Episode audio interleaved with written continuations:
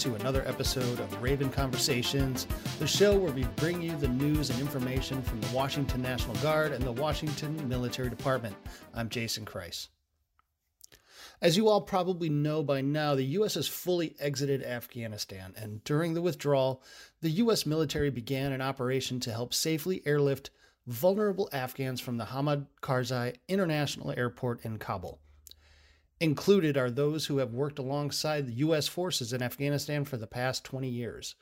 This was called Operation Allies Refuge.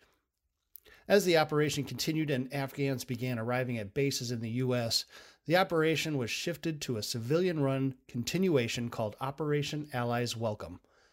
This operation, led by the Department of Homeland Security, had the task of managing the resettlement of the refugees by providing temporary housing, medical screenings, language lessons, and other general support as they transitioned to life in America. On this episode, I sat down with three Washington National Guard airmen who raised their hands to volunteer for this massive effort.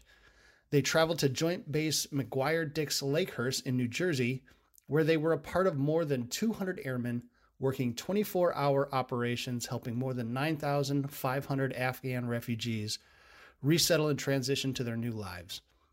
They worked long, tireless days, assisting with tasks like acquiring and distributing everyday household items, hygiene products, clothing, baby products.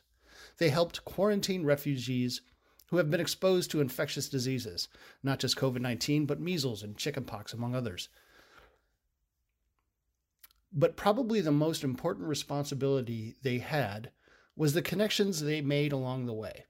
These airmen were some of the first Americans these Afghan refugees saw. The impression that they made on the children and families that were going through a very traumatizing experience will undoubtedly last a lifetime. So sit back, enjoy my conversation with the three airmen who volunteered for Operation Allies Welcome.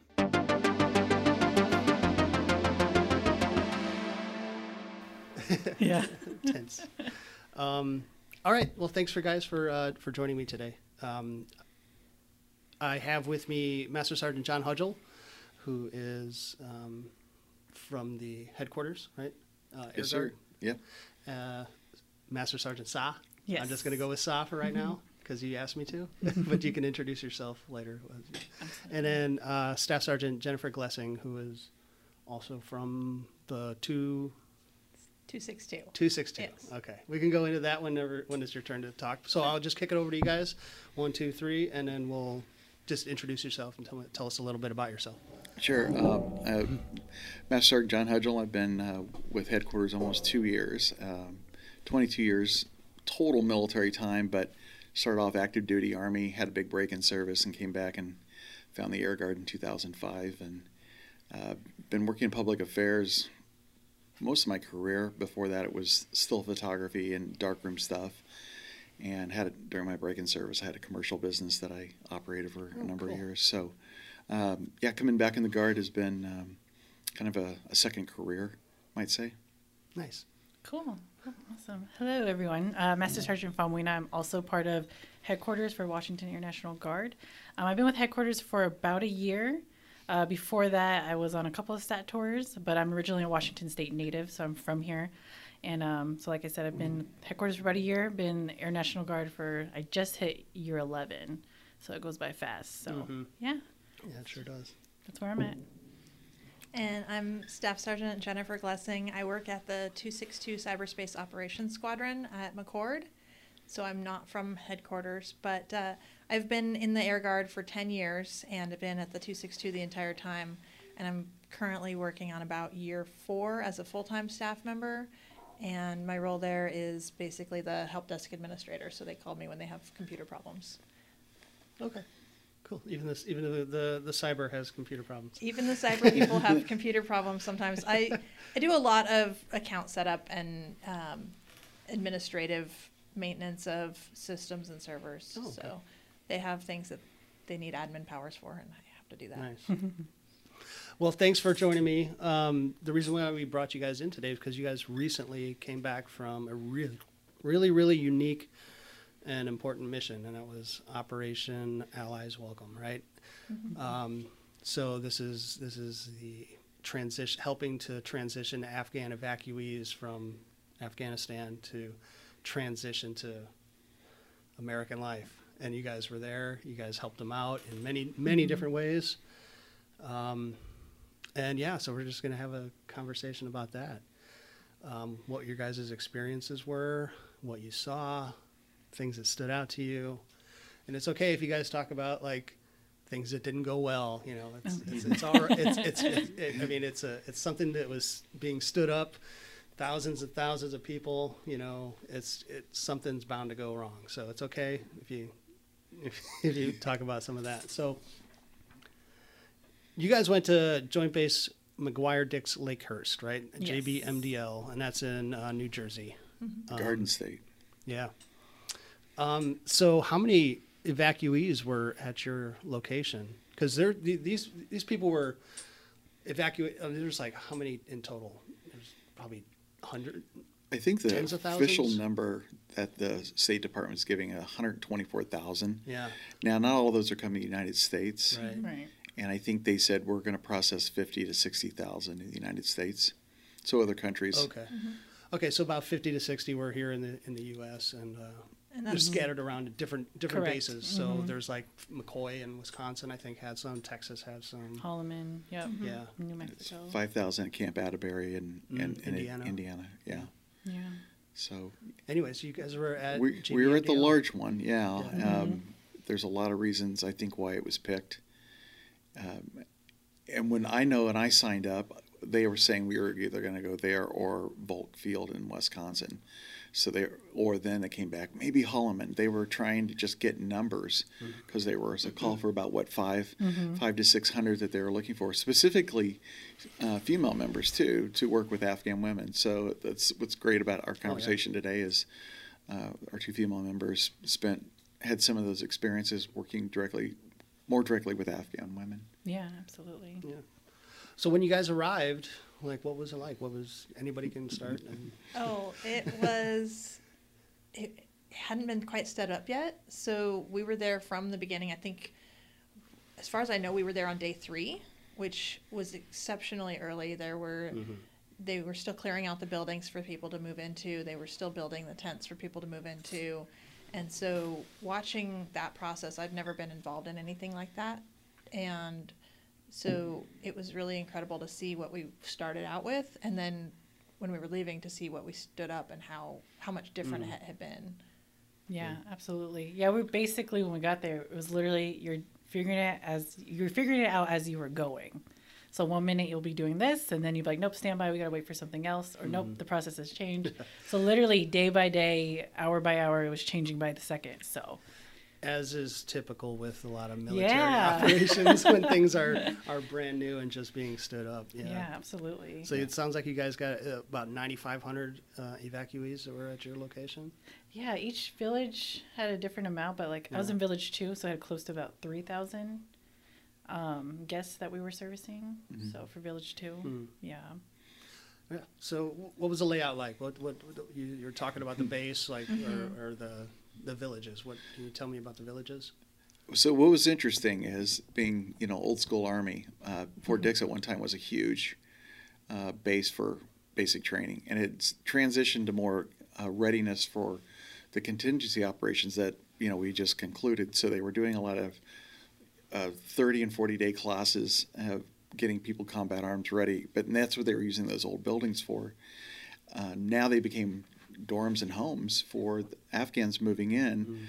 Uh, they were ready to go, and but they they still they're you know you're talking about in some rooms putting 60 people into one of these big open bays where it might have only had beds for 40 and you're going to put 20 more cots in there just because you're doing you're trying to get as many people in as fast as you can. I think the number i'm not sure if you guys remember but i think they said something around seven or eight hundred total Right. guests were there when we first got there. And by the time we left we were right at that 10000 mark expecting another 5000 so it's going to be one of the largest if not the largest evacuation uh, sites in the united states. So Yeah, absolutely. Yeah, and the base is a huge base. Mm-hmm. So you could be driving on one, you know, one side of the base and have no idea that there's villages over on the other side because we're on, you know, towards the we're on the army side. Yeah, the the old traditional. So you'll just be Dix area. driving, and then you see like the old barracks, and then you kind of peek over, and you see a lot of the guests just outside playing soccer, walking around, and that's kind of what like Village One and Two was set up like, like just the the buildings and kind of you know barricaded off, and that was like the village was those old dorms. Yeah. So, what kind of uh, services did uh, were you guys providing these evacuees? Well, initially we started out. Uh, I I started out on a standby team, so we were just call as we needed people. Uh, the the processing center would call and say, "We've cleared another building. We need thirty cots set up. Can you send two people?" And we'd go over there and Okay. we'd go over with a force of four or six people and get it done six times faster than they planned on us doing it. And then they're like, okay, now what do we do with you? go stand by for another assignment. And we'd go do something else a couple hours later. Um, there was a point in time, I think it was about a week, where we would go over and we would actually get on the buses and ride with the guests coming from the airport and escort them onto the base. So we were riding in a bus with 50 to 60 people to bring them onto the base. So that was that was an experience to Mm. see like literally bringing them in. Mm-hmm. That's that's how early we were there. because they were coming from Philadelphia, so they had about a 45 minute trip. And so we would, and we were taking different routes to get in just for traffic. And then we had to coordinate with uh, dispatch to make sure that we got a gate. We had a designated gate that we were using there because they had several gates. So we had a good traffic flow of of that, and we would call in our times, our call out times, how 20 minutes out, 15 minutes out. Mm-hmm. Yeah. But that was to me the most jarring part of it, probably when we did that, because the people who were arriving had made that evacuation out of Afghanistan, and they had processed to probably mostly Germany at Ramstein, where they were held, and then they were again air, airlifted from tra- from Germany to the United States. Now, if they were flying in C-17s, it was a straight shot, but if they needed, if they flew on a 130, they had to get fuel at Mildenhall. So that was another stop and more traveling. And the people were exhausted. I mean, just that, Absolutely. like, I have never seen exhausted, uh, where they were carrying little kids to the bus and they were just asleep, you know, just completely asleep in the middle of the day. And they were just really worn out. And that, and just person, we see person after person, it's not like just one family. It was like Right. Every- busloads that were just exhausted. But there was also a sense of they knew that this is like one more trip, and then they were going to be able to get some food and and uh, a place to sleep. get Yeah. settled in. Yeah. There was one point we we had a bus with 63 guests on it, and the bus experienced some problems and had to had to stall on the side of the road. And I was on the bus and I was kind of panicked. I'm like, these people don't necessarily speak English very well. How am I going to explain to them what's going on? They had to get another bus to come out behind us, and they were so calm and so quiet. Nobody tapped me on the shoulder and asked what was going on. Nobody complained. Nobody said anything. And we, it was the last bus that I had run, and um, it was the first time that one of the volunteers from uh, the pickup location had just randomly brought a box of juice boxes and water bottles and she said, "Here, in case somebody gets thirsty." And I had, I was like, "Well, that was really nice of her to think about something like that." And so when the bus broke down on the shoulder of the freeway, I just went straight to like uh, I, I joked about calling it flight attendant mode, and I just picked up the box and I was like, Yeah. "Okay, we've got some things in case you're thirsty. We're going to have another bus come pick us up." And uh, we had two people from the escort on each bus, so uh, the master sergeant that was with me stepped out and he was coordinating the other bus arriving and uh, making sure that we had figured out logistically how are we going to move these people on the side of the freeway and keep them safe. And they had a team of people show up to, to get all of the luggage out of the bottom of the bus and move it to the other bus. And then those people stood as like a wall to make sure none of the kids ran off to, you know, in front of the cars or anything like that. But uh, at one point, I just I said, "Does anybody here speak English? Can you help me out with translating?" And they stood up and uh, translated everything. Said, "Hey, you know, we we've got this problem. We're going to move." and it went so incredibly smoothly. And later, somebody was like, "Were you nervous? Were you scared? Were you afraid that somebody was going to be mad?" I said, "Nobody was mad. Everybody was just calm. They acted like it was going normally." To have this bus just thudding along on the side of the freeway, and I'm like, "How come nobody's? How come nobody's acting like concerned except for me?" And uh, so that that was really difference in our cultures. Yeah, guess, like I mean, they're they're they I were mean, they're in a foreign land, and they're. Tired and they so- don't know you know anything other than they knew that we were going to take care of them and they had that peace that we were going to take care of the situation they didn't need to ask questions and that struck me really really early on in the process that they trusted us Mhm. and they just when i asked for help with translating they stood up and they helped and everything went much better than i expected it to Good. Yeah, Wow. absolutely. Uh, so for myself, when I was in Village Two, I was over the supply for the whole village. So I was in charge of, you know, you know, handing out, you know, clothes, shoes. We joke we'd call our uh, supply shop, we'd call it TJ Maxx and Target, because they, they would always come. You know, that's where they get all their clothes, all their shoes, toiletries, shampoo, you know, all the essentials that they need. And um, a big part of it that helped with it was, you know, you got to know every person that came through my line, you kind of got face to face interaction with pretty much everybody in the village working in supply because that's where everyone goes to get what they need. And a huge part of that, I was over a group of like 20 young active duty airmen, and they were just rock stars running that floor. And I was pretty amazed at you know how like high performance they were you know running that show. And none of them, none of us worked supply. None of us has ever worked supply or logistics. So like I said, you know we're kind of just figuring out how to go. You know doing you know doing things on the spot.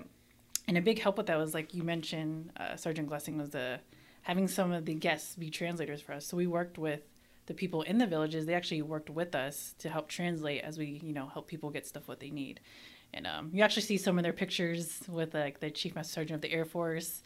Um, those are the translators that worked in, I worked with in Village too. So I thought that was I was super proud of them. They had no idea. I was like, you realize you just met the chief master sergeant of the Air Force. Like most of us probably won't meet her, Yeah. but you just had you know got to meet and greet with her. So it was really awesome just getting to interact with them every day. And then, like Sergeant Glessing said, the whole trust thing. I think most of my days I spent carrying babies and hanging out with the kids because one of the ladies told me she said yeah we feel so comfortable you know handing over our newborn to you because you guys are a sign of hope and freedom for us so Wow. they were very honored for us to like hold their kids so as the moms were shopping or something i'd be like taking care of the kid and like yeah don't worry about it get what you need and So, stuff like so that how is it run? You said your supply was it was it like a store? I mean, like you had like stock shelves full of stuff they could just walk up and take. yeah And kind where of does this stuff come from? too? So Like- all the clothes and like the toys and stuff, all donations, all donations. So it was really cool to see how the community and organizations pulled together. Every day we would uh, go to this uh, place called Rubicon. They would get all the donations Mm-hmm. and they would you know divvy it out and organize it for us, and then we would go pick it up and then display it on the floor. Mm-hmm. And then every day they would know what times we were open. They would come, they would line up, and then they just go through the line and get what they need, like shirts, pants, shoes, and stuff like And that. shoes were hard to get. Shoes were hard to get. That always broke my heart. Yeah. Yeah. There are people who be like, "Oh, we've been here. This is our fifth time coming in here trying to get shoes," and we'd have to explain to them like, "Hey, we're really trying. It's just all a matter of donations, Right. kind of thing." Yeah. So. You know what's interesting about where Saul was working? Um, we kind of stood, our group kind of stood that up the first day with the people in that village, and we literally carried all the tables down the street to a bigger building that had been kind of closed for a bunch of years, and reopened it up. And so there was again things would change by the hour, not so much by the day, but just rapidly changing. And um, so, uh, Chief Master, uh, on this trip, uh, our state command chief, Chief Master Sergeant Marvin Boyd, went on this trip and was uh, instrumental in helping set up Village Three. But toward the end, toward the middle of the trip, uh, Saul asked me to come over take some photos, and so we went over, did some group photos and stuff. And I'm not kidding, at least two, maybe three of the NCOs who are active duty came over to comment how amazing of a of a leader she was. How they Oh wanted to take her back to Seymour Johnson, and uh, they were going to Honestly, I think that I think I got put in a good situation where the tech sergeant that was running before I got there, he did an awesome job of. Um, it's funny because, like I said, none of us ever did supply, but he ran uh, on a civilian side, because he was a reservist, he ran a prison. And he just took some of those skill sets on how to like keep things like in line, keep things you know from getting chaotic. He took some of that skill to apply it to the supply. So I owe a lot of having you know the leadership stuff that I was put up against. To I was just in a good situation. But there was a lot of that mentorship that went up and down the chain. Absolutely, yeah. S- Uh, I know that uh, one of the members from WADS, uh, Tech Sergeant Michelle Lai, she had uh, she had captains and lieutenants working for her uh, because she ran she was early into that job, and as more people were added, they didn't take that job away from her because she was doing a great job. They're like, Yeah. this is your job. Make you know, keep executing with the staff that you have here, and, uh, and and for a lot of levels that worked really well because we had to keep reminding ourselves this is a humanitarian mission, Right. And we're military members doing it. Yeah. Uh, now sometimes that would get definitely played out the other direction, and you're like, all right, yeah, I got to remember to you know my. Uh, courtesies and customs and, and all of those things, which you, you didn't really leave you, but uh, in some of these stressful situations where you're mm-hmm. dealing with different languages and oh yeah we're doing an evacuation during the middle of a pandemic yeah it mm. was pretty astronomical and unparalleled you know Right. you get all those words Yeah, absolutely. Like you said with the Tech Sergeant line, like I think there it was really prevalent that, like, I told like some of the airmen, I said, do not sell yourself short based off your rank. Your ideas, we need them. We mm-hmm. rely heavily on everybody's ideas, no matter what rank you are. If you want to take charge, we got your back, kind of thing. And a lot of the junior enlisted, they did an amazing job running some of the show. So when people ask me, I would like ask Airman Snyder. He runs that show. I want him to take ownership of that. So Wow. yeah. That's awesome. Um, medical, like you guys mentioned, uh, the uh, isolation Oh, dorms. Yeah, yes. like tell me about like some of that. So aspect. about about two weeks in, the the standby crew kind of uh, we we got kind of sort of reassigned, I guess is a good way to put it. But um, the buses stopped coming. They put a pause on bringing new people in. They kind of capped it for a little bit, and so we were no longer bringing the buses in. The stand up phase had kind of reached a, a point where we were ready for the number of people we had, and we needed to move into more of a sustaining phase where we could set up new services for people that were already there. And one of the things that had been recognized early on when they were doing medical screenings of the guests that were arriving was that they had infectious diseases. They had been exposed to COVID or measles or chickenpox or tuberculosis, um, and they needed a place to keep them separate from everybody else to keep those things from spreading. So they set up an isolation dorm where they had the ability to separate those people from the other guests that were there and and monitor their their symptoms and monitor how long they were in isolation to make sure that they didn't spread anything to the rest of the, the villages. Hmm. And so about two weeks when we were done with the running the buses and those random tasks of setting up cots and clearing buildings, they they said, Well, where do you where do you want to work? And we have different tasks. And then they said, Wait, who's vaccinated? We need 6 vaccinated people. And I went, Well, I am. And they said, Thanks. I went, oh. just Oh, volunteered yeah, yourself I just yeah. So, um, in the isolation dorm, it was basically a village to itself because we had to provide all of the services of the villages within a single building. We had our own clothing and supply room, and we had food brought in every day for meals, and we had to deliver those to the rooms because some of the people couldn't leave their room, and we had our own yard that was fenced off separately from everybody else so they could go outside and play and shifts so that the measles exposed patients weren't exposed to the covid exposed patients and hmm. so managing all of that logistically i was amazed at what they had done in just two weeks before i even started working in that building So did they have family like cut off that were in gen? I don't know, gen pop, general did. general population like cut off and had family members in the isolation dorms for a certain amount of time. So, from my understanding, was if somebody in the family tested positive for COVID, then they would take the The entire, family. okay. So we had rooms inside the COVID dorm, um, in the floors that were where the COVID patients were at, that had twelve and thirteen people in them, and um, we had one hallway that was specific to measles patients and one hallway specific to chickenpox patients that were physically separated on different sides of the Mhm. building.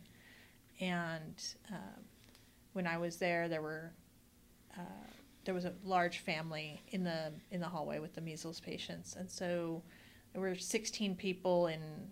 They they had the entire hallway themselves, so the, so they had four or five rooms to to share, and the kids could play in one room while the parents were resting in the other. And um, but there there were about the first couple weeks I was there, or the first week I was there, there were about 200 patients um, in the isolation upstairs for for COVID, and they weren't all positive COVID patients. They were exposed to Mhm. the people that had been tested positive, and public health would come in and do testing on a specific schedule. Uh, I think it was, I don't know for sure, but I think maybe day three and day ten or whatever their schedule was, to make sure that those people were um, able to leave the isolation at the appropriate time.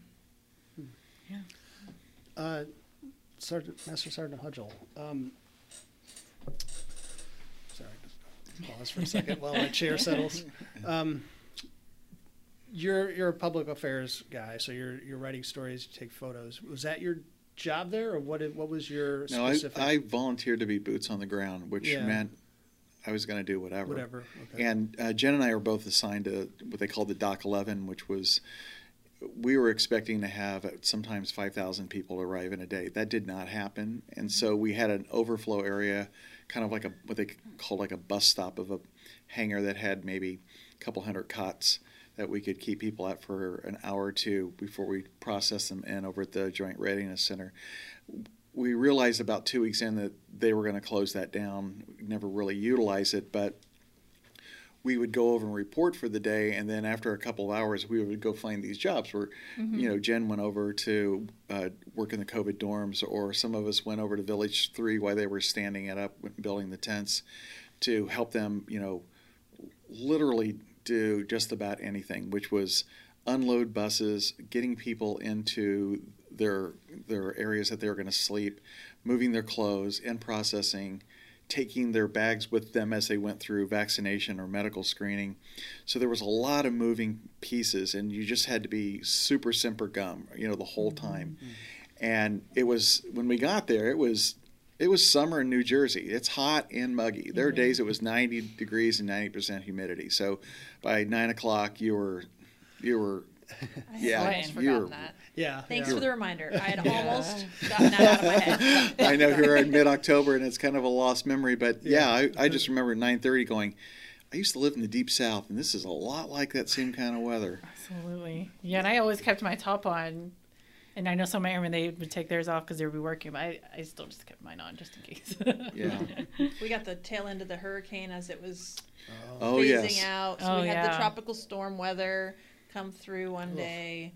yeah, New York City flooded while we were there, and we caught the the very edge of all that weather system. yeah. Um, it still rained a lot, but we didn't get the flooding and the tornadoes. But I transitioned into doing more of the PA work when we had the pause. when you had it, when you had to, mm-hmm. when you were able to mm-hmm. fill your time with it. And- that's nice. Because some of the best imagery came out, you know, Yeah. from you. You know, it's like and seeing I, some of that stuff. the is like- weird thing is, is that they had a public affairs staff that's all active duty there, and they had sort of been pulled from the McGuire side and a few other places, but it was again so disorganized, and I was able to get on their release letter and start getting images, and I got a lot of stuff out early just because the left hand and the right hand of that whole operation was getting stood up, and then they got more people. It was not an easy process. Uh, Release authority was terrible, uh, and because it had to go through three and four levels Yeah. of, of release, both at the task force level there, and uh, Army North and, and Northcom. Uh, and they were still writing the the public affairs guidance as, we were there and changing happening, it, and the fragos were changing, and um, there were a couple times I just thought, you know, I'm not even going to try and do this anymore because it's just I would get done with my normal 12 hour shift and go back to my room and uh, work on imagery and stories and captions and stay up and maybe get three or four hours of sleep and rinse and repeat and do it again to, to get this stuff out. But there's just part of me that said, you know, there's so much storytelling that needs to be done here. That kind of adrenaline. I don't know where that kind of came from, but it was like something I hadn't really experienced before. Mm-hmm. And I just kind of kept rolling on that because I would give them like 15 images to look at, and they would release three. Yeah. So Well, thank goodness you're taking pictures Right, because right. pictures was a huge thing over there. Like we weren't allowed to take any pictures of course, or they weren't, and they couldn't take pictures of us. So I'm glad that you were able to capture those moments because there's so many people that we had connections with. I was like, ah, wish we could get a group picture together, but we couldn't. So thankful for public affairs that you were able to capture some of those moments. Absolutely. and I it's- thank you so much. No. some, some people I got more pictures than others, but uh, it was just again familiarity. But we took fifty some people from Washington. We had a big Yeah. group that went over, so that was like telling our story. The internal battle, though, is this whole idea of I felt like I had to educate the active duty Army and public affairs on what the Air National Guard does, hmm. because hmm. we've been doing this whole COVID ops for over a year and a half where we've been out in the community and we've been doing all these different jobs. And domestic op you know domestic ops for these kind of things is our bread and butter. Right. and it's not in their lane. And so it was these conversations both either on the phone or directly going to their office and going you know it's important to our stakeholders and our people back and how we're going to get people to volunteer. We've got to show what our people are doing and talk about what they're doing and they're they would give us a great head nod and like yeah just keep sending us your stuff. But you know it would again go through these wickets of filters and it would be some days they would release everything i shot the next day they wouldn't release anything. And the same thing with news stories because you know this too, Jason. When you get a great story, it's easy to write. It's easy to tell. Uh, when we do the same things over and over and over again, you're looking looking for new nuances. But these were amazing Yeah. stories, and I literally could have written two or three a week if I would have just done straight public affairs. But I concentrated on our people and how they interacted with some of the other people there. Um, and I was literally writing my last news story on the airplane coming home uh, because I just there's you're just time crunched, you know. Uh, but yeah, that was that was like the sub that secondary thing I was trying to accomplish and, and get photos of our people and uh, again kind of I felt like I somehow got to get the active duty to understand how we work. And they never did put a guard person on their staff over there. And they weren't producing a lot of print content. So that was that was an extra extra layer of um, frustration but again I think we all hit these lev- levels of frustration in anything that we were doing over there because it was again everything was unprecedented Right. I know within the Doc 11 crew, we had, what was it, five different states represented from the Guard. Oh. And um, so we had, I know we had Washington, obviously, that was about half of the crew. And then we also had somebody from Niagara Falls, New York. We had people from Ohio, people from Pennsylvania, people from Oklahoma. There's someone from Guam. There's a Guam was out there. Yep. Wow. Not Yeah. on our not on our team, Right, but, but she was Guam there. Guard and We found there. her. Yes. And uh, so I remember, I'm not sure exactly which state, but I know one of the people came up to you and said, "Hey, people back home want to know what we're doing. Can you can you try to get some pictures of me that get approved?" And so you would, and I appreciate that so much that you would go specifically like follow them around for a little bit and make sure you got pictures that could be approved. And i know on my last day specifically you came over and, and hung out with me for a little bit because i was hurting trying i trying not to cry about leaving because i connected with people that i i knew i was never going to see again. And i knew that um, i couldn't take my personal photos of them. And so that was really special to me so thank you very much No, it was. She had a natural connection with these kids over there, and a lot of that. I think the, the the second biggest mind blow to me was how many kids. Right, you see these images on CNN, uh, Fox, uh, MSNBC with those air flights coming out before we went over in the month of August, and you go, okay, I'm just seeing like humanity trying to get into the airport and get on those airplanes. But then when we're meeting and greeting them as we're getting them, these moms with and dads with four kids and the oldest is maybe 12 mm-hmm. and that they have infants and they're getting on these buses and and I just would sit there and look look left and look right and be another family. Yeah. and it was such a young population that at least we were servicing there at at McGuire And I think that's where that trust with the kids is, because Yeah. we all wanted to play with the kids, right? That's that's did. that, was Yeah. easy, and for the parents, that was great because they were exhausted, right? And the kids still had some energy; they were very resilient. and so I just remember when we were trying to get them on these buses one day, these two little girls, they were sisters, they were probably five and three, and we're just literally playing with them for about 20 minutes while their parents are just trying to, you know, bunk some Yeah. sleep before they get on the bus. And when they got on, they the they kind of smiled at us like kind of this like thanks for wearing them down a little bit Yes, and occupying yes. them. yeah. I know, yeah. So, just a quick little story to speak about the kids. So, my supply shop, we adopted, we kind of adopted one of the kids because um, my senior master sergeant JP, he was walking in the village and he had um, he had some toys he was giving out. A whole bunch of kids just like ramsacked him, like just jumped him, like you know, oh my gosh, you know, just you know, crowding him. And then this little boy, he's from Oregon he comes out of nowhere and he speaks English and he jumps in. He goes, Hey, stop doing that. Why are you acting like that? Leave him alone. Like, you guys need to act right or else they're not going to give us toys. And so, ever since then, we kind of adopted him. But um, he's from Oregon, out of all places. Yeah. And his family was just there for a wedding and they got stuck. And so, he's just there with his grandma waiting for her to go through the process. So, Oh, wow. out of all the places, he was like, Yeah, I'm from Oregon. And he would kind of help us out. So, And we dealt with a we dealt with a lot of the heartbreak stories too. Um, they would come out of nowhere, and sometimes we would we would hear about them from some others, but other times they were direct. And I mean, one that still still stays with me uh, when I think about it. It's it's it's still hard to get my head around, but this a gentleman who had worked at the embassy, his English was fluent, just perfect and super nice guy. He had a soccer ball. We were kind of like trying to take it away from each other, and he's probably about thirty something. And he said, "Hey, can you help me? My my mother in law, uh, my my mother, wasn't his mother in law, but it was someone of his family. She has lost like one of these bags that's really important to her, and so I'll translate." And we went over, and she said, "Yeah, I had I came with two bags." And we were at Ramstein. I was washing some clothes. We had them up to dry, and either got thrown away or stolen. She lost all those clothes. And she had one bag left mm-hmm.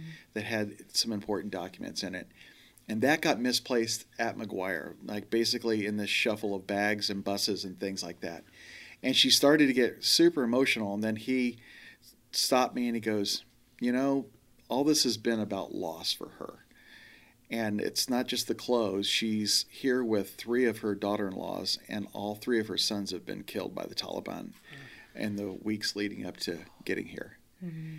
And so here she was with her daughter in laws and, and her grandkids, and she's lost her sons. And, you know, like, I don't know what was in that bag, but I made it my mission for the next 45 minutes to try and get as much information as I could about them and their bag and what it looked like and where the extra lost bags were going to go and and coming back and talking to him, and it was one of the one of those things that I'm like I'm going to do whatever I can to try and at least in this one situation try and make it better for this family. But um, that resiliency that she was even holding together I don't know how most of us would have been able to have done that. I think it was sure will just holding it together. But there were days that I would get out there and I would have these interactions and I would have to take like a 10 minute walk somewhere Oh, and just clear my head because it would just be so much emotion Yeah. coming at you. Yeah, there was Absolutely. there was a lot of stories that that we'd hear, um, sometimes directly from the people that could speak English, and sometimes indirectly through the translators. That they they have been through a lot getting Mhm. here. Yeah. That's sad to hear. I mean, I mean, it's And we know that some of the families, and part of the reason that we had to take the photographs that I was allowed to release at a 45 degree angle and not show faces was to protect family members because families were Mhm. split. I ran into a kid who was playing soccer. He was asking for a soccer ball, but he had kind of an old beat up volleyball and he was asking for a soccer ball. And we just, in the conversation we had, he, he said, Yeah, I'm here with my dad. And I said, You have brothers or sisters? He goes, Yeah, they're with my mom in Afghanistan still. Just like so matter of fact. And it just take the air out of you right there thinking Yeah. they're separated and they may not see them ever again, or if they do, it may be a long time.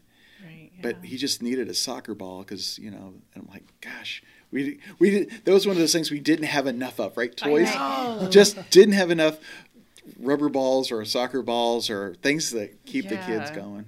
Yeah, absolutely.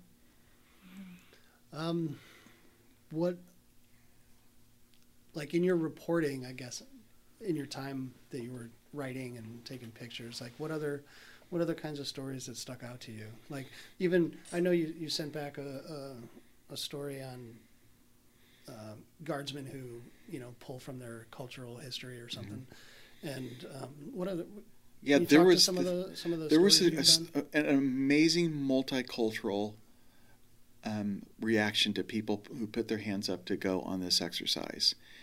And we had one of our members from our from the Washington Guard.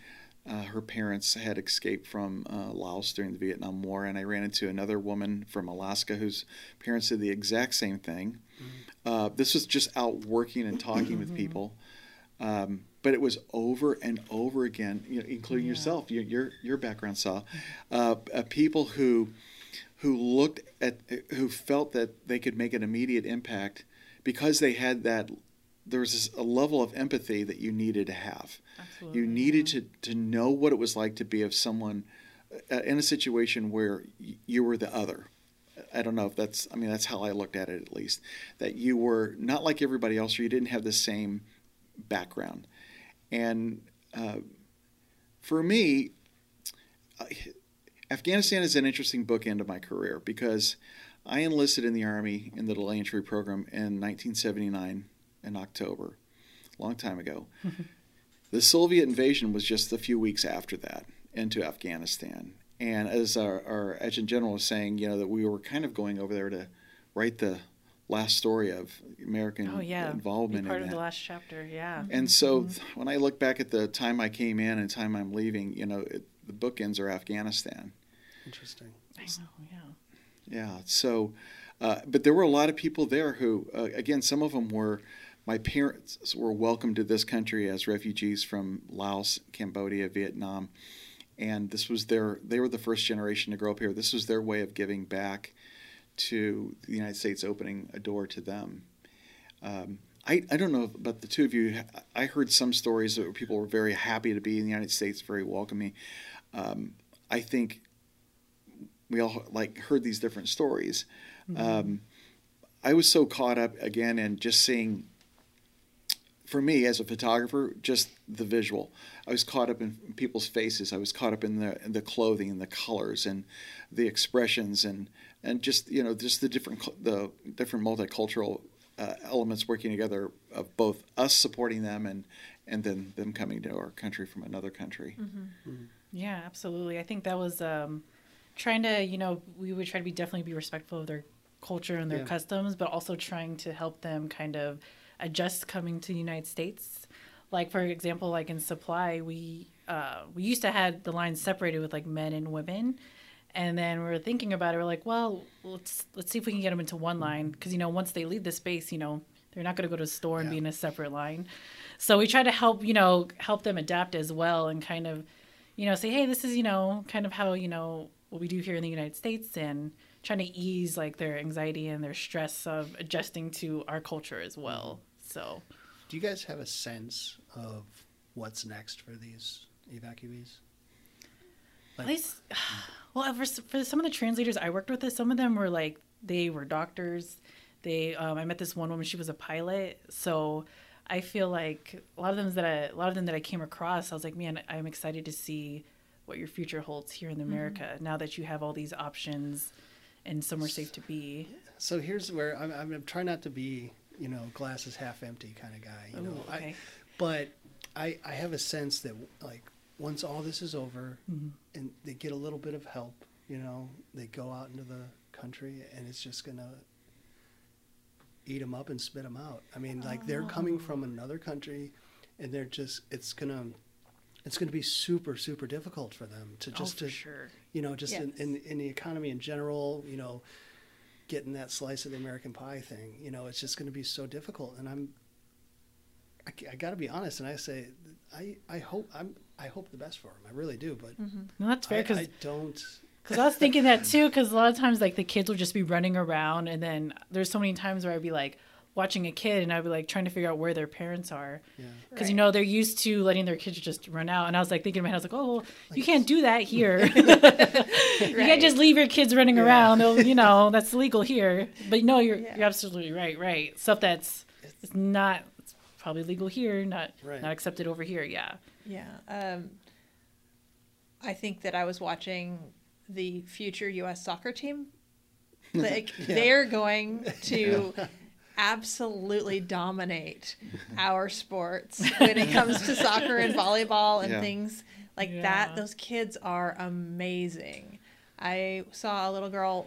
She had to have been like five years old, and she was teaching an older girl that was about seven or eight how to play volleyball because it was just not something that she must have been familiar with in her village, but it was something this littler, younger girl was better than I am at it. And I don't play volleyball all that much, but I mean, as an adult, I've played it a few times, and she was just killing it. And um, the two girls were from different villages, like I said, so I, they didn't seem to communicate it with the same language. I think the older girl, it was her second language. And so there were some struggles with just watching the two communicate between each other. She could show her things, and she was teaching this older child how to play volleyball, and it was so awesome to watch. And just think about like how they've been allowed to go out and do those things. They've been allowed mm-hmm. to go play soccer in the streets. They've been allowed to go to the park independently and play with their older brothers and sisters and the, the other people in the t- village.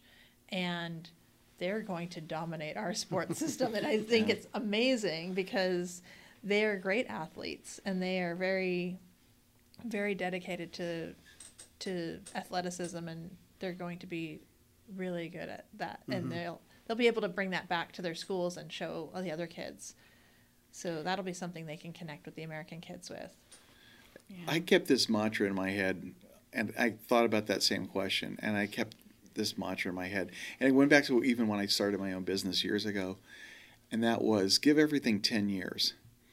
And I know that sounds like it's a long time, but in, in a lot of ways, ten years is not a not, lot, yeah. long yeah, time. and it goes by. So Yeah. the kids will assimilate much easier, and Yeah, true, uh, Kids, yep. Yeah.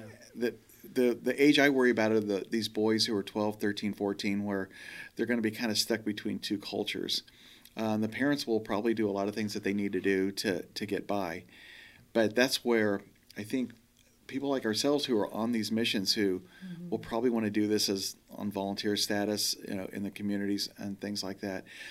I, I talked to uh, I, when I was there. I, I kind of was with the same uh, two other NCOs. Chief Boyd uh, was one, and and uh, Sergeant uh, Andy Rama, uh, Remus. Remus, Yep. And the three of us were like staying in the same hotel and writing back and forth, and we talked about some of these things all the time. And I think what the biggest takeaway was is that, uh, you know, they're, they're, we are going to see uh, the fruits of our labor in this next generation. Mm-hmm. And so what we can do now is get them here. And again, it's these hierarchy of needs. You talk about this this mm-hmm. hierarchy of needs, and literally we would we watched people go from that lowest level when they got here, mm-hmm. exhausted, tired, hungry, beat up, and within a week or two, they had gone up like two and three levels on that to where they were starting to make friendships in those uh, in the villages, just because of that close proximity and and they had like gotten here and gotten fed and started to make some of these kinships and gotten some medical attention and had probably for the first time you know and the kids had enough to eat and they had they had freedom to run around and play and not be you know afraid to you know something was going to happen. So there was those positive things that they weren't even experiencing in their own country prior to us. Um, the, one of the last days before we left the uh, the secretary of defense um, uh, retired general austin was at the jrc speaking on a tour and I happened to go in to sign in because it was like the last day or two that we were there, and I signed in. I thought, well, I'll just hang out for a minute and hear what the SecDef has to say. And within a couple of minutes after his briefing, he spoke to about 40, 50 of us that were in the room. And the very first thing out of his mouth, and it really impressed me, was, I can't, I cannot thank you service members enough because they the first faces that they are seeing are yours, our service members' faces, Yeah. We're the face And- of hope for them. and that sense of hope and that that what you're doing for them is is a positive first example. Um, that made me extremely happy that, that he, he got it, you know. Yeah. Yeah. Um, Absolutely. one of the photos you took ended up on Facebook, and it's me playing patty cake basically with one of the Oh. girls in in the isolation dorm, and she was just the light of my life. I loved seeing her every day. She'd just light up, and uh, so when I looked uh, at the comment section, the very first comment was about how wonderful it was that this girl went from Afghanistan to America, and her first interaction is with a female service member, and how Oh. impactful that would be on her life. And it hit me so hard. I was, I, I think I almost started crying in the moment just reading it because his words were so sweet, and how just simply playing patty cake with this little girl and her memory of this woman can grow up to become a service member. She can grow up to become a role model for others, and she gets to see that when she's here in America, and that's her first experience is being surrounded by female service members that are uh, women in in roles of power and women in roles of leadership, Leadership. and being able to aspire to something that she may not have had back home or That's nice to Uh, hear. I like that. so it was just it was really heartwarming to see somebody else recognizing that and i i actually pulled it out and sent him a message privately and said thank you so much for your kind words because that was really sweet and i had a little conversation with him and uh, it just it really hit me that you know Yeah, that perspective, just- right? Yeah. i was just playing patty cake with her right, and, right. um And she'll always remember that. she Yeah. i hope she does i really hope that she does Maybe years Uh, down the road, it'll be like, where are they Oh. now with that picture? Oh, I would love it if she had That'd found that so picture. cool. That'd be Yes. so cool if she Find sees that and says, and- Yes. "Hey." Um, That Play would be patty cake again. Yes. 10 years Yeah. from now. Yeah. and she, she had been so so incredibly shy her first day in the isolation dorm when I first met her, that the interpreter was trying to speak to her and she wouldn't respond to him at all. And so then somebody else explained she's from a village and she didn't speak uh, Pashto or, or uh, Farsi or any of the common languages that the interpreter knew. And so we were trying to work with her and, and kind of make sure that she found other kids her age to play with because she didn't seem to have that same level of understanding that they had. And after about a week, it turned out that Pashto was her second language, and she did know what they were saying. She was just really hesitant to use it, and she it took her about a week to open up to the interpreter and start speaking to him. Uh, and so when when he finally got to talk to her was when he was telling her that I was leaving and going home to my family. And she went upstairs and got her dad and brought her dad downstairs. And he said, I'm her father. And she says, You're not going anywhere. Aww.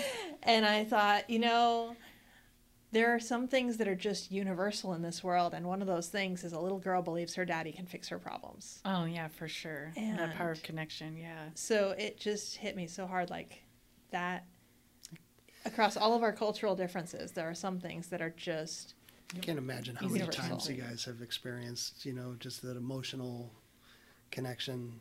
So many times in the in the month that you were there, I'm I'm pretty sure you guys will. You have a lot of stories to tell. Absolutely. And I think the biggest thing was, you know, they made you like, you know, we were there to help them, but in a way, for me at least, I know you guys probably say they helped us as well. Like, absolutely. like they we were changing their lives while they were changing our lives as well. 110. What do you, Absolutely. what, what, what, what do you guys take away from it all? Like, what? How how did it change you or help change you? I'd say for me, I just put things in perspective as far as, you know, even on my hardest days, I have a lot to be thankful for. And how resilient human beings and then human beings are, but then also the power of community. How it's really important to look out for one another because it does. We were in villages, and it does take a village mm-hmm. to you know get out of you know something that they were going through, and you know and just put that into perspective that even on my hardest days, I still have a lot to be thankful for. And you saw it in them as well. They would be so excited when I'd hand them this used T-shirt, but they loved it, and they thought you know it was the you know the best thing ever. So it's just you know putting the little things in perspective. Like even on the hardest days, we have a lot to be thankful for. Yeah. There's a lot we take for granted here in America that Mm-hmm. I hadn't even realized until I saw people just overjoyed to see things just you know like a snack or it, they'd come downstairs and ask for fruit or an apple and uh, just just having those things available to us all the time and we we take for granted the fact that we can just walk down to the store by ourselves and get things and uh, to them that that may not be safe or that's not something they're accustomed to doing.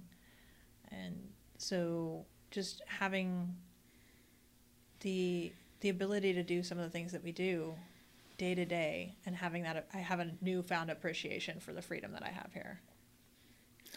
You know, uh, one of the stories I did tell, and it was through Chief Boyd that I got this um, connection. Again, there's like networking and people you meet, and th- those things are last. They're going to stay with me a long time. But um he was a reservist. His name is uh, Senior Master Sergeant uh, Emmett McDowell, and he's a retired New Jersey State Police officer.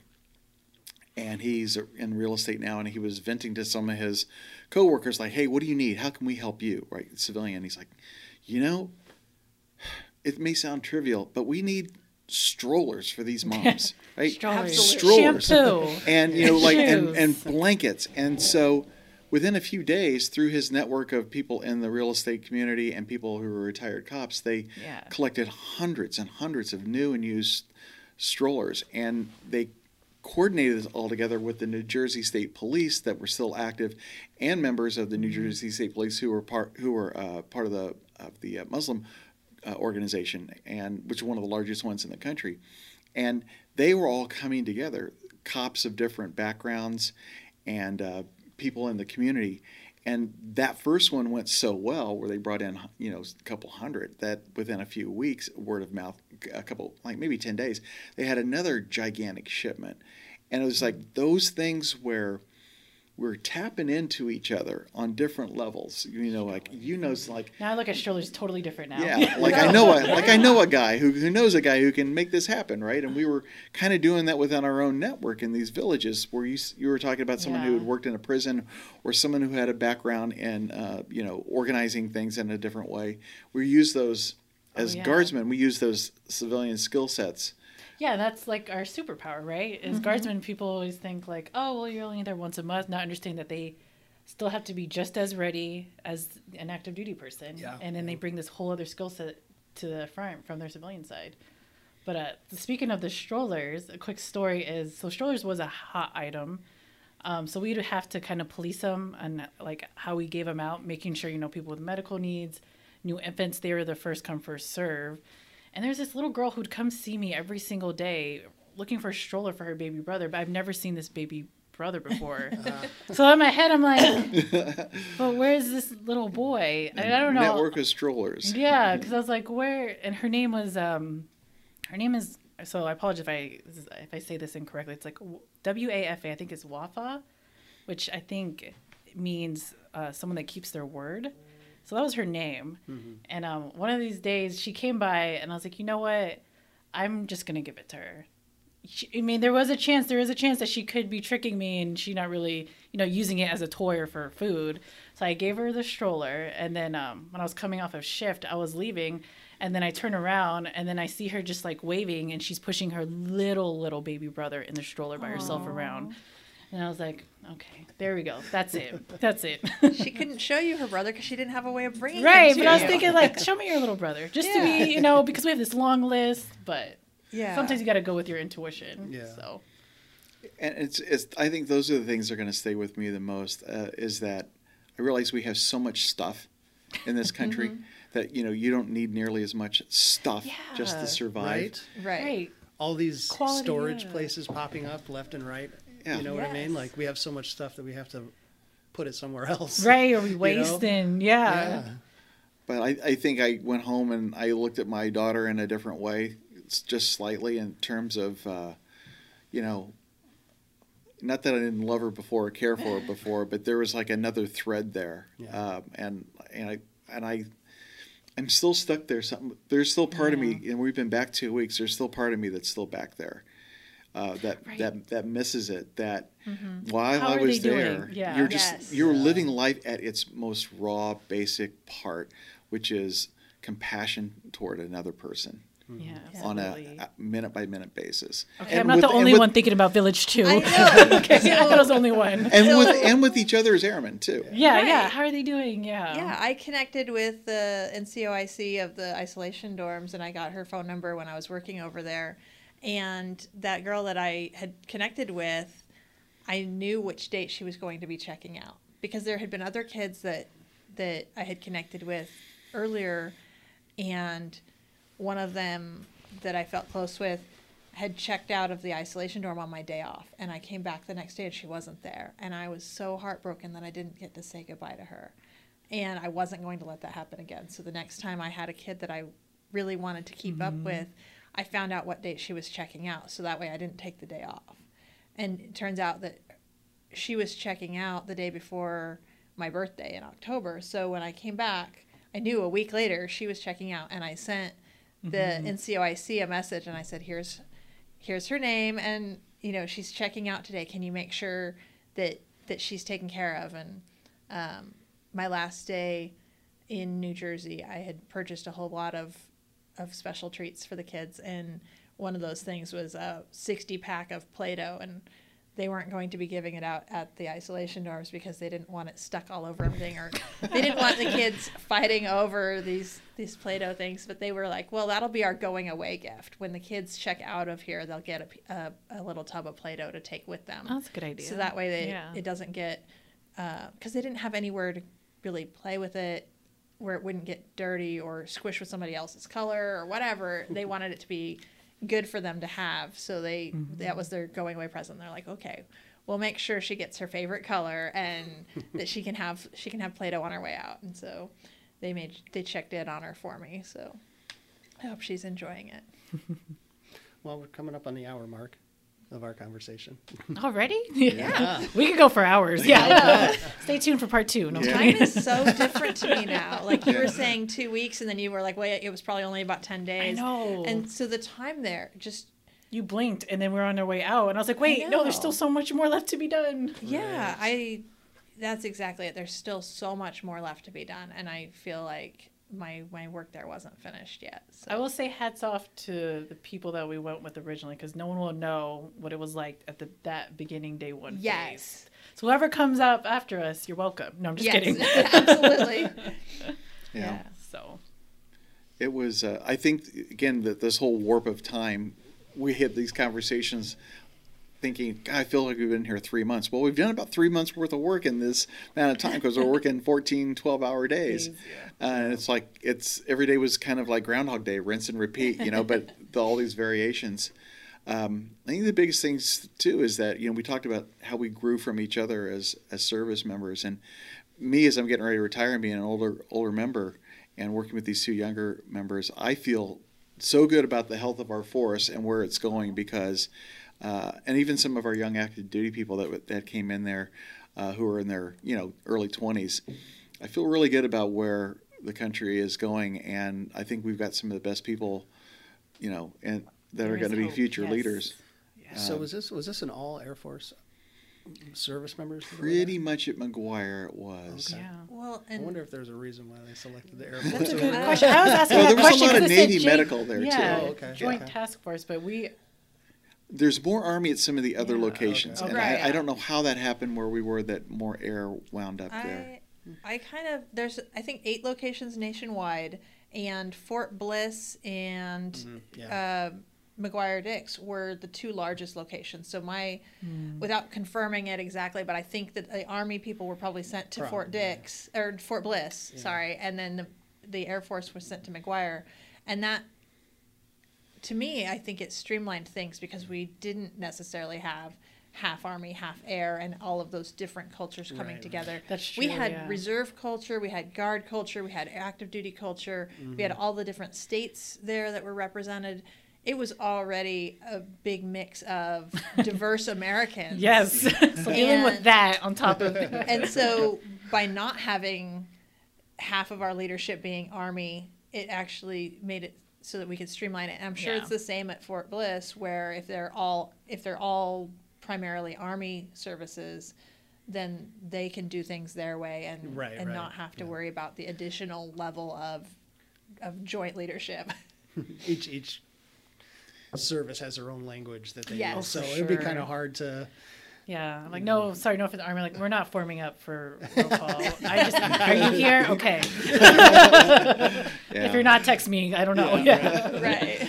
yeah. Is there They're, any they're great in their own way. anything that uh, any last stories that you want to tell? Any anything Oh. that sticks out? So many. Yeah.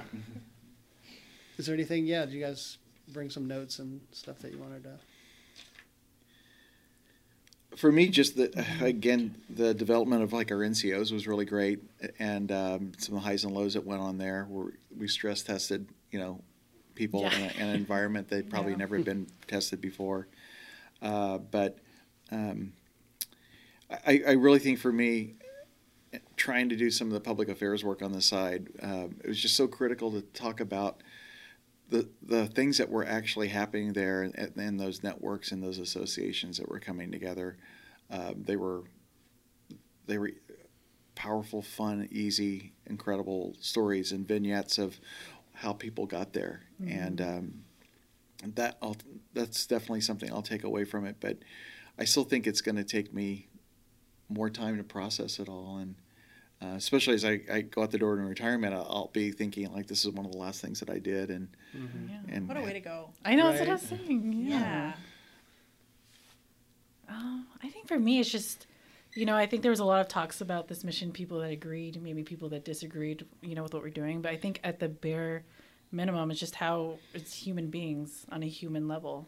You know, we all need connection. We all need community to rally behind us when we're in hard times. help lift Yeah. us up? Yeah, so you know, one of the things that really stuck out was you know when we had this um, one night when we were giving out uh, the organization was giving out kebabs, Afghan food one night, and you know it was kind of getting crazy and hectic. And one of the profound moments was seeing you know my airmen run up, rush up to help. Like it doesn't matter, you know. At the end of the day, we all need that basic human connection and community Yeah. to survive. So Definitely, there are some some basic needs that are just human needs, and right, doesn't matter your culture, your background. you exactly. just- Mhm. you see something and you step in and you help and there's that understanding that unwritten unspoken understanding the the times when i'd see a mom struggling with something and i'd just walk up and i'd just put my hands out to her and like how can i help you and even if she didn't speak english she understood i was there to help Right. Mhm. and just having that that nonverbal communication with people that you just connect on a completely different level that, that is just human Mm-hmm. Yeah. Absolutely. compassion was a common language. Absolutely. Oh, Yes, that's a good way to put it. First world problems. I used to tell my airmen, I'm like, listen, I don't want to hear about your first world problems right now. they should be having your per diem. No, I'm just kidding. Exactly. Perspective for sure. Absolutely. Yeah. Yeah. Well, I think we can end it there if there's, that's good for you guys. Um, Well, thank you. I commend you guys for volunteering on this important mission, and you guys, and and and for bringing back your story and and, and to chatting with me about it because um, it's very important. You know, it's. I wish I would have been able to go, but um, thank you again for coming in. Thank you Awesome. for having Thank us. you for Thanks Thank for having having us. us. And for making this history, right? Like we're documenting Right. history right here. Yeah. Oh, yes. awesome. That's the other part of our job that we Oh, yeah. not Storytelling just is huge. not just yes. storytelling, not just taking pictures and writing, but to keep it safe and document it for Yeah. years and years. I always like that quote like storytelling. It's important to tell your story because it could be part of someone else's survival guide. So I hope someone hears this and adds it to their survival guide. Yeah. absolutely, great way to summarize that. All right. And we're out. No, I'm just kidding. Thank you so much. Yeah, not a problem. Thank you.